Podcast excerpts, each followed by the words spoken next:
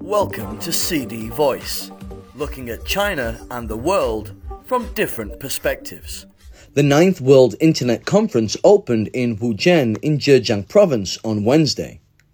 The world is going through tremendous changes, and some countries are doing all they can to speculate on that for their own narrow ends at the cost of creating divisions, suspicion, and conflicts.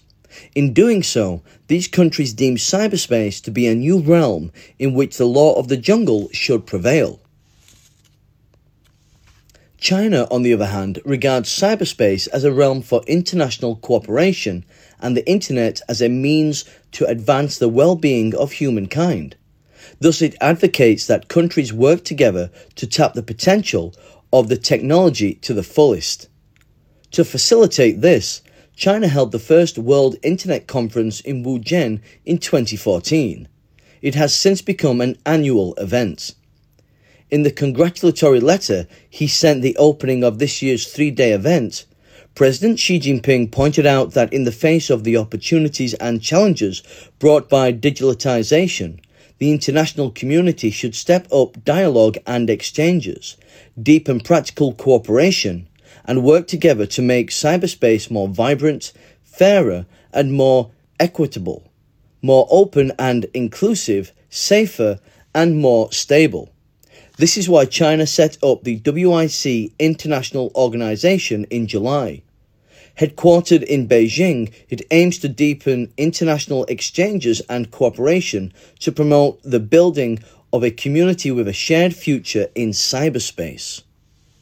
Those efforts should be supported by all countries that want cyberspace and information technology to serve the common interests of the world rather than the narrow ambitions of a few, so that the internet can contribute to the progress of human civilization instead of accelerating its demise.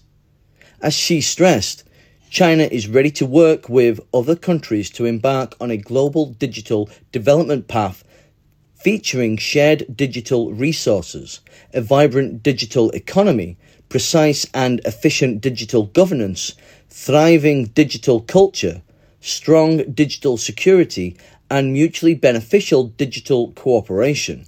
It has taken heavy costs, with the two world wars being cases in point for humankind to come up with the current United Nations centered multilateral world order and a series of norms governing international relations.